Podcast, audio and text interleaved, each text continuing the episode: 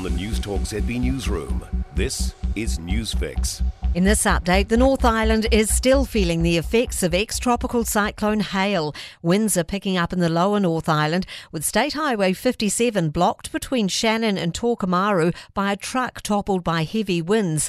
Gisborne District is still in a state of emergency with power out to hundreds, and State Highway 35 is closed between Tolaga Bay and Ruatoria because of flooding.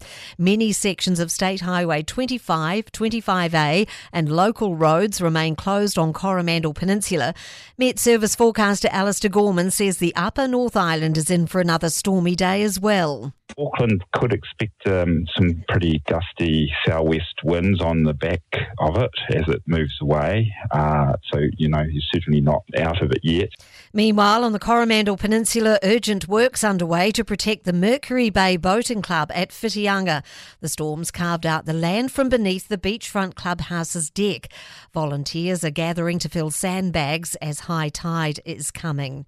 What's been dubbed the country's most controversial crossing is coming coming with a hefty price tag. $2.4 million has been spent on the Cobham Drive pedestrian crossing near Wellington Airport, including more than half a million dollars on consultants. A murder charge has been levelled at a third person over the death of a man during a home invasion in Tauranga last year. 51 year old Mitchell Tikani died at a Mangatapu Road property last May. Police say a 25 year old man's appeared in the Tauranga District Court on a charge of murder and assaulting others at the property. A man and woman have already been charged with murder. And pop singer Sam Smith is set to return to Aotearoa for one show in November. This is part of the Australia and New Zealand Gloria Tour. I'm Kay Gregory, and that's news. In sport, the top three men's seeds play today in the ASB Tennis Classic second round. Matt Brown reports. The good news is the weather is fine and play will take place outdoors. Americans Marcos Giron and JJ Wolf battle shortly on the grandstand court. Third seed Diego Schwartzman takes on another American, Jenson Brooksby, on centre from midday.